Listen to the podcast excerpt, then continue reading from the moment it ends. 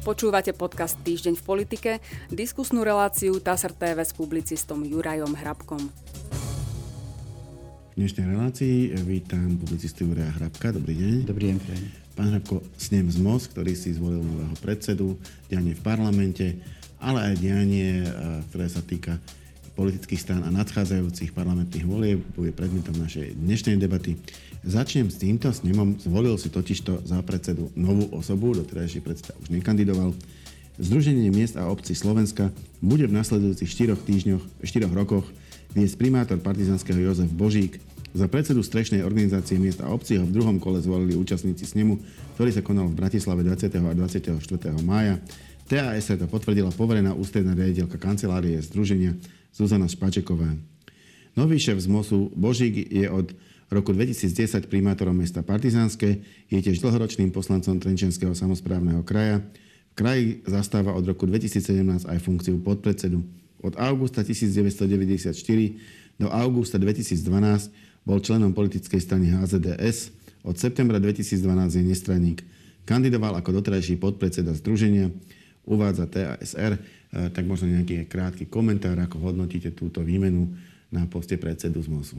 A takéto rozhodnutie z MOSu, ktoré prešlo normálnym hlasovaním, takže sa nedá vôbec e, spochybniť. Nás, ktorí nie sme členmi z MOSu, do toho nič nie je, my to môžeme iba akceptovať. Keď to môžem tak trochu nadnesene možno, možno povedať, tak pán Božík je e, posledný z rodu podpredsedov HZDS, pretože bol aj podpredseda HZDS, čo ale nič nemení na tom fakte, že e, primátorskú funkciu vykonáva dobre. Ak by ju nevykonával dobre v prospech svojich voličov, no tak by nebol opakovane a opakovane volený do tejto funkcie. Takže myslím si, že ukázal svoje kvality e, viac v tej primátorskej funkcii ako vo funkcii podpredsedu HZDS. Hm. Uh, ďalšia otázka by smerovala k tomu, aké úlohy budú teraz pred ZMOSom, ale rovno ju môžem aj konkretizovať, pretože aj ZMOS si hneď jednu stanovil a mám tu správu TSR, ktorá o nej hovorí z 24. mája. Dlhodobým cieľom Združenia miest a obcí Slovenska je možnosť uplatnenia práva VETA pri legislatívnych návrhoch, ktoré majú priamy dosah na fungovanie samozpráv.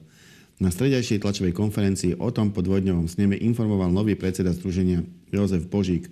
ZMOS chce ešte pred par- predčasnými parlamentnými voľbami o svojich prioritách rokovať s politickými stranami, ktoré majú v prieskumoch verejnej mienky dlhodobo viac ako 5% Uplatnenie práva VETA by mali mať podľa Božíka organizácie samozprávy a predovšetkým ZMOS pri rokovaní s vládou v prípade, teraz to je citát, že sa pripravujú zákony, ktoré znamenajú priamy či už finančný alebo výkonno-realizačný dopad, dosah na fungovanie obcí, miest a samozprávnych krajov. Ambíciou združenia je tiež pomenovať a presadzovať požiadavky, ktorými sa posilní postavenie miestnej územnej samozprávy. No, toto je taká veľmi zvláštna požiadavka, ktorú si postavili Uh, neviem si ju celkom dobre predstaviť, ak by to malo fungovať niečo ako prezidentkine právo VETA, ktoré, ma, ktoré si ona môže uplatniť voči legislatíve schválené Národnou radou na základe ústavy, uh, takto by to asi v prípade z MOSu nešlo. Dá sa to nejako vôbec realizovať, alebo je to len, len proste len cieľ? Ak by s tým súhlasilo 90 poslancov parlamentu, tak by to išlo. By to dali do ústavy. Tak by to tak išlo, ale samozrejme tých 90 poslancov existuje veľmi silná pochybnosť, že sa nenájde na takéto niečo. Neviem o tom, že by to dlhodobo presadzovali, ale v poriadku, keď to tvrdia, že dlhodobo, tak dlhodobo. Nie je to podľa môjho názoru veľmi, veľmi reálne. Je to zaujímavé združenie takého niečoho, by sa mohlo domáhať potom každý, keď dáte jednému, mali by ste dať aj, aj iným záujmovým združeniam. Faktom je, že samozprávy sú nenahraditeľné nenahraditeľné v štáte. To sme videli už pri testovacích manévroch, e, ktoré predvádzal Igor Matovič, premiér Matovič a v tých ďalších veciach samozprávy jednoducho boli nenahraditeľné. Ďalšou vecou je, že áno, vlády im válajú na plecia celý rad úloh, ale nedávajú im na to peniaze. Aby som povedal ešte, to, to nebolo úplne, presne, nebolo úplne presné, im dokonca peniaze zobrali de facto. Tak, e, to znamená, že E, usudzovalo sa ešte na začiatku tej, tohto volebného obdobia, že majú samozprávy naozaj veľa peňazí, ktoré sa im nahromadili z výberu daní a z neviem čoho ďalšieho. E, čiže potom viaceré povinnosti, ktoré sa zaviedli, e, poviem príklad, keď, keď sa zavedie napríklad to strávne zadarmo na školách, no tak kopec tých škôl majú na starosti samozprávy, im okamžite rastú s tým náklady. To znamená, peniaze sa im ešte zobrali, povinnosti sa im pridali a čo som počul na tom sneme z MOS, tomu aj zodpovedala atmosféra, ktorej možno výsledkom je táto požiadavka Eh, aj keď, ako vy hovoríte, asi veľmi ťažko ju aj reálne presadiť. Ako veď, nech sa snažia v poriadku, ale neviem si predstaviť tú realizáciu, ako to chcú. Oni konec koncov pripomienkovať z MOS eh, návrhy zákonov pri pomienkovom konaní môžu, takéto právo majú, aj si ho uplatňujú, pokiaľ viem, ale dať jednej, jednej organizácii právo veta, tak to si naozaj neviem, neviem predstaviť, obzvlášť aj preto, lebo vláda by tým bola teda riadne obmedzená pri výkone svojich funkcií. Ešte by, ešte by to mohlo fungovať ako nejaká neformálna garancia. To znamená, e, že nebolo by to nejakým legislatívnym spôsobom ošetrené, nebol by to zákon, ale mohol by to byť prísľub budúcej vlády, že ak z MOS e, zásadným spôsobom odmietne nejakú legislatívu, tak ju vláda, ja neviem, neposunie do parlamentu. A či ani toto nie je veľmi... Podľa mňa legislatívne sa to nedá upraviť. Toto by malo byť úplne prirodzené, ak ZMOS vyslovuje zásadné námietky voči nejakému kroku vlády, respektíve pripravenému kroku, tak by sa mali vyjednávať, či zísť a dohodnúť sa, aby prišlo ku konsenzu. Poďme... Tomu úpravu ani štatútu, ani, ani hocičo, ani legislatívnych pravidel jednoducho nepotrebujete. Uh, mám, tu, mám tu niečo z Národnej rady z novely zákona o sociálnom poistení poslancov Sme rodina, ktorú v Národnej rade v útorok definitívne schválila aj s viacerými pozmenujúcimi návrhmi, vyplýva, že dôchodky sa budú môcť mimoriadne valorizovať už v priebehu tohto roka. Takisto sa už v auguste mimoriadne zvýši rodičovský príspevok. V záverečnom hlasovaní prešiel aj návrh Erika Tomáša, nezaradený poslanec, ktorý sa hlási k strane hlas, na skoršiu možnosť mimoriadnej valorizácie dôchodkov už od 1. júla tohto roku. Doteraz platné predpisy umožňovali zohľadiť vysokú infláciu v dôchodkoch eh, počas, eh, počas roka až od 1. januára 2024. Eh, teraz predseda opozičnej strany Robert Fico v reakcii na schválený zákon uviedol, že ide o logické vyústenie 1,5 polročnej snahy opozície vyvolať v parlamente rokovania o zdražovaní a prijať relevantné opatrenia. To, že bol zákon schválený aj hlasmi bývalej vládnej koalície, Fico prikladá aktuálne k nízkym volebným preferenciám týchto strán. No takto, e, je schválenie tejto novely asi je dobrou správou pre dôchodcov, ale je dobrou správou aj pre verejné financie. Oni sú už naozaj veľmi napäté. E, počúvam, že to je niekoľko 100 miliónová sekera, ktorú by týmto spôsobom mohli zaťať e, do štátneho rozpočtu. Ja si myslím, že to je dobrá správa pre oboch, teda aj pre dôchodcov, aj pre verejné financie. Pre dôchodcov preto, lebo sa im jednoznačne uľahčí život. Takéto niečo malo byť schválené už pri najmenej počas minulého roku, kedy inflácia dennodenne a strmhlav stúpala, ale jednoducho politici štát na to nejakým spôsobom nereagoval. Preto je dobré, hoci dneska už trochu klesá tá inflácia, že dôchodcom sa bude o niečo ľahšie žiť, aj keď opakujem, tá inflácia už klesá, ale stále je dvojciferná, pokiaľ viem, mimoriadne vysoká. No a pre verejné financie je to podľa môjho názoru dobré práve preto, lebo zodpovední ľudia, ktorí spravujú verejné financie, musia prestať šetriť na dôchodcoch a musia nájsť spôsob šetrenia niekde inde. Poďme ďalej. Slovensko viac ako kedykoľvek predtým potrebuje zodpovednú debatu o stave verejných financií. Práve ste do nej prispeli. Treba hľadať eh, spôsoby, ako šetriť, ale šetrenie na dôchodcoch nie je to správne. Ale teda zodpovednú debatu by privítal aj minister financí Michal Horvát, to je nový minister, ktorý je súčasťou tejto úradníckej vlády. Ak nezasiahneme v budúcnosti, môže mať Slovensko veľký problém, konštatoval. Poukazuje na Radu pre rozpočtovú zodpovednosť, podľa ktorej sa verejné financie v roku 2022 dostali do pásma vysokého rizika z pohľadu dlhodobej udržateľnosti. Tu je citát. Aj v európskom porovnávaní žiaľ zaostávame. Slovensko podľa Rady pre rozpočtovú zodpovednosť po zohľadnení dôchodkovej reformy patrí k tej najhoršej štvrtine krajín v rámci Európskej únie z pohľadu dlhodobej udržateľnosti a potvrdila to aj Európska komisia. Rada rovnako upozorňuje, že miera zadlženosti by bez dodatočných opatrení začala stúpať. upozornil Horvát, odvolávajúca sa, odvolávajúca na poslednú správu rady. Za aktuálny stav verejných financií Horvát neviní žiadnu konkrétnu politickú garnitúru, pripisuje ho dlhodobému zanedbávaniu v tejto oblasti aj viacerým krízam, ktorým krajina čelila. E, dobre, myslím si, že pán Horvát, ktorý tam nie je na to, aby teda vynašal nejaké politické rozsudky, ale na to, aby riešil financie, e, to tak elegantne odložil, že neriešme teda, prečo máme tento stav, ale jednoducho konštatuje, že je takýto dovolieb sa dá predstierať, aj budú strany predstierať všetko možné, ale po voľbách sa to jednoducho tu zjaví ako veľký strašiak, niečo s tým bude treba robiť. Sme odkázaní na to, aby sme čakali na voľby. Nedá sa niečo už teraz, ja viem, že je predvolebná kampaň a je to veľmi ťažké. Nedá sa nič podľa môjho názoru, ale ja nie som odborník, ekonóm na ekonómiu. Tom plne rešpektujem ako jedného z pána Horváta, ktorý je odborník a technokrat, ktorý vidí tie čísla bez nejakých stranických eh, záujmov, rovnako ako aj rada.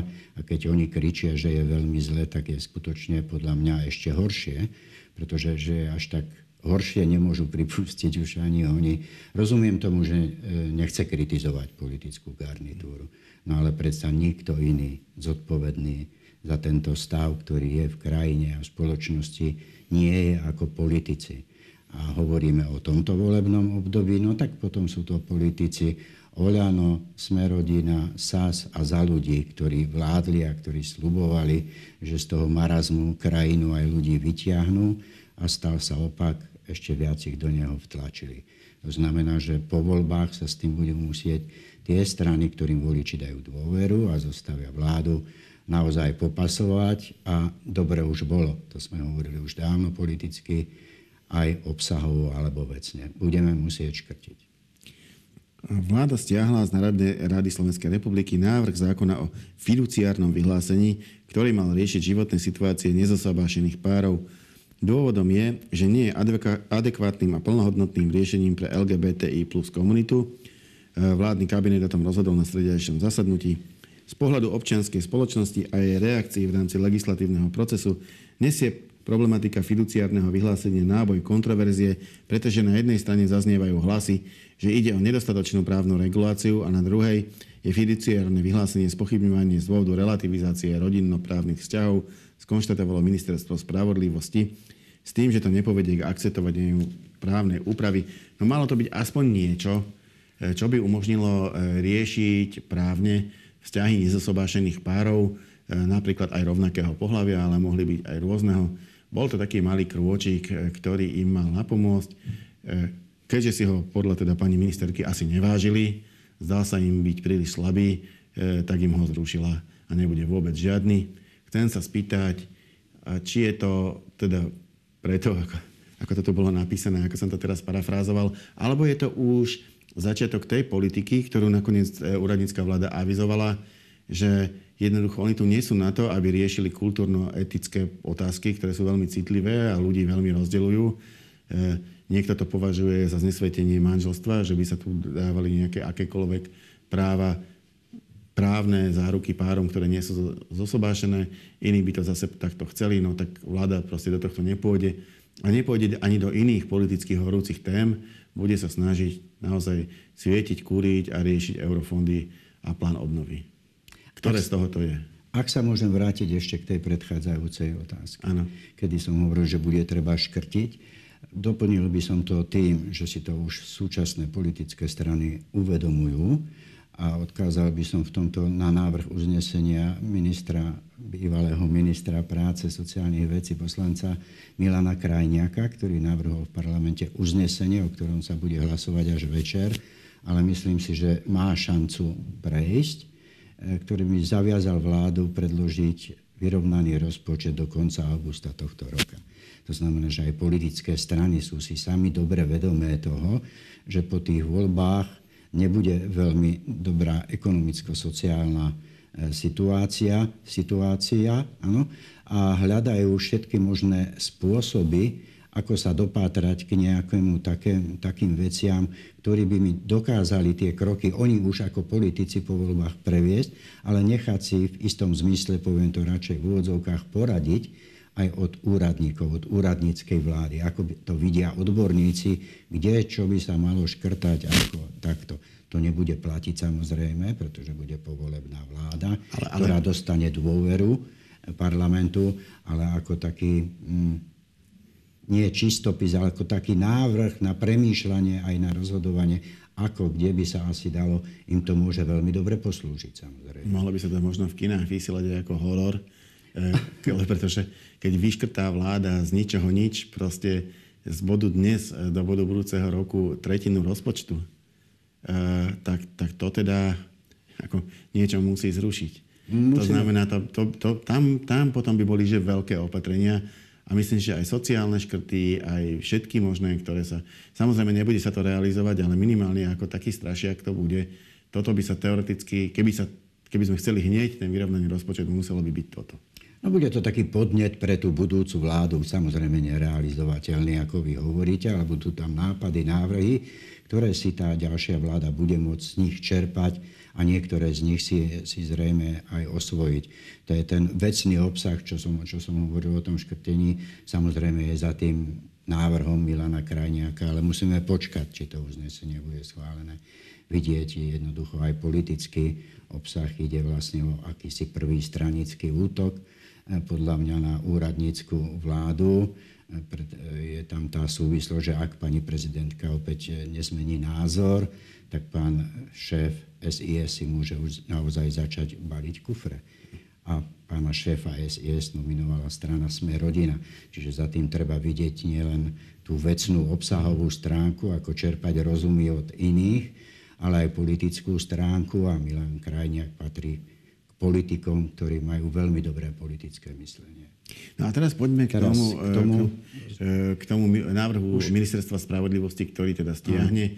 Je to, je to teda to... No inak, mimochodom, svietime, kúrime a vymeniame šéfa SIS. To tiež veľmi nejde dokopy, keď no. ste to spomínali. No veď to nejde dokopy. Ja si nemyslím, že táto vláda má iba svietiť a kúriť. Naopak, ona sa musí... Isté je, tak toto poviem, že s veľkou pravdepodobnosťou hociaký dobrý návrh, ktorý by predložila do parlamentu, tak by jej neprešiel. Ale to neznamená, že má málo právomocí, výkonných právomocí, ktoré môže robiť aj bez toho, aby k tomu potrebovala nový zákon, schválenie parlamentom. Čiže ja si naozaj nemyslím, že má iba svietiť a kúriť. Musí sa postarať a pre mňa je to prvoradé, to už sa opakujeme, zabezpečiť riadne, spravodlivé, demokratické voľby. To je prvoradá úloha tejto vlády a všetko ostatné potom udržiavať ten chod štátu, aby sa nerozpadol počas jej vládnutia, obzvlášť keď nevieme, dokedy táto úradnícka vláda bude fungovať. Pretože volebné výsledky nevie predpovedať nikto iba šarlatán, tie sa dajú hádať, ale predpovedať sa nedajú. A iná vec sú volebné výsledky a ďalšia vec je skladanie koaličnej vlády. Myslím si, že môžeme vylúčiť vládu jednej strany, tak ako sme tu raz už mali, stranu Smer, že tento raz to tak už nebude. To bol, to bol únik z toho normálu, ke, keď eh, pri takomto pri takomto druhu volieb vznikne vláda jednej strany. To znamená, že tie rokovania môžu byť aj veľmi dlhé, aj veľmi ťažké. Ale to som trochu odbočil. Vláda sa tak rozhodla, treba to akceptovať. Máte pravdu podľa môjho názoru v tom, že takto mohli mať e, dúhoví ľudia aspoň niečo, ale nebudú mať nič. Čo je lepšie, to si musia, musia rozhodnúť oni sami. Ja to vnímam trochu aj vo svetle Európskeho súdu pre ľudské práva, ktorý nedávno rozhodol, alebo v tieto dni ohľadom Rumunska, kedy im povedal, že jednoducho takúto nejakú právnu úpravu musia mať. Poďme, poďme teda e, k poslednej otázke. E, máme tu, vždy, vždy na, na konci sa zvyknem opýtať na niečo z toho stranického. E, minule sme mali malé strany, ktoré sa spájajú. Dneska tu mám správu z 22. mája, týka sa SAS E, tá sa nespája, ale spojila sa s osobnosťou, e, konkrétne s bývalým predsedom KDH Alizom Hlinom, ktorý bude kandidovať na 150. mieste kandidátky SAS. Trochu mi to pripomína históriu, e, lebo takto začínala Igor Matovič, tiež zo 150. miesta. Všetci štyria Olano kandidáti mali na kandidátke SAS posledné 4 miesta, z ktorých sa všetci štyria prekruškovali až do parlamentu. človek by povedal na prvý pohľad, že po tejto skúsenosti Richard Sulík už nikdy nič podobné nedopustí, ale máme tu teda správu, ako sa rozhodli ohľadom svojej kandidátky. Strana SAS predstavila prvých 30 miest na kandidátnej listine do septembrových predčasných parlamentných volieb. Zároveň potvrdila, že na 150. mieste je Alois Hlina, ktorým predtým pôsobil vo viacerých politických stranách. Áno, naposledy e, v strane Dobrá voľba pomlčka umiernený, práve tý umiernený to bola tá jeho frakcia. Na pondelkovej tlačovej konferencii o tom informoval predseda strany Richard Sulík. Ponúkame najlepších ľudí, osvedčených skúsených odborníkov, hodnotovo ukotvených, čestných a úspešných, povedal. Na predných miestach kandidátky sú podľa neho tým lídry či experti. SAS do septembrových parlamentných volie povedie Sulík, druhým na kandidátnej listine je Branislav Greling, treťou Jana Bito Cigániková, štvrtou Mária Kolíková. Piaté miesto obsadila Vladimíra Marcinková a šiesté Marian Vyskupič. Siedme miesto patrí Jurajovi Krúpovi, 8. Jurajovi Drobovi a 9. Karlovi Galekovi. Prvú desiatku uzatvára Jan Oravec, uvádza TASR. Takže ako hodnotíte tieto rozhodnutia liberálov? Je to rozhodnutie strany SAS. Opäť nie som členom strany SAS, ani vy nie, takže môžeme to iba vziať na vedomie, akceptovať to bude tak, ako sa rozhodli sami. Sami si tú kandidátnu listinu poskladali tak, ako poskladali. Je to výlučne vnútrostranická záležitosť. E, trochu, ale samozrejme smerom do budúcna, ja tam vidím isté isté nedostatky, tak to poviem v úvodzovkách, respektíve možnosť posilnenia vnútrostranického zápasu z SAS, ale až po voľbách samozrejme. E, nezdá sa mi celkom férové ani to, že e, uprednostnila SAS e, stranických imigrantov, prišelcov, tulákov, akokoľvek to nazveme, ktorí pre stranu nevykonali toho nič veľa, na rozdiel od straníkov sa, z ktorých tri roky tú stranu vlastne držali a pracovali pre ňu. A tu najmä, myslím, prišelcov zbýva zo strany za ľudí, hm. ktorí odišli od Veroniky Remišovej. Nepripadá mi to ani férové, ak predsednička poslaneckého klubu SAS za tie tri roky tej práce, ktorú odvádzala v parlamente, teraz ju predbehli ďalšie tieto nové stranické, imigrantské alebo prišelecké tváre. Ale opakujem, je to rozhodnutie SAS, poniesie si svoje dôsledky. Koniec koncov pre voliča to aj tak veľa neznamená, pretože má k dispozícii 4 prednostné hlasy a uvidíme po voľbách, koho ako kružkovali. Ďakujem pekne, to bola posledná otázka a posledná odpoveď našej dnešnej debaty. Ja za účastne ďakujem Jurajovi Hrabkovi. Ďakujem za pozvanie. A my sa v našej diskusii stretieme opäť na budúci týždeň. Dovidenia.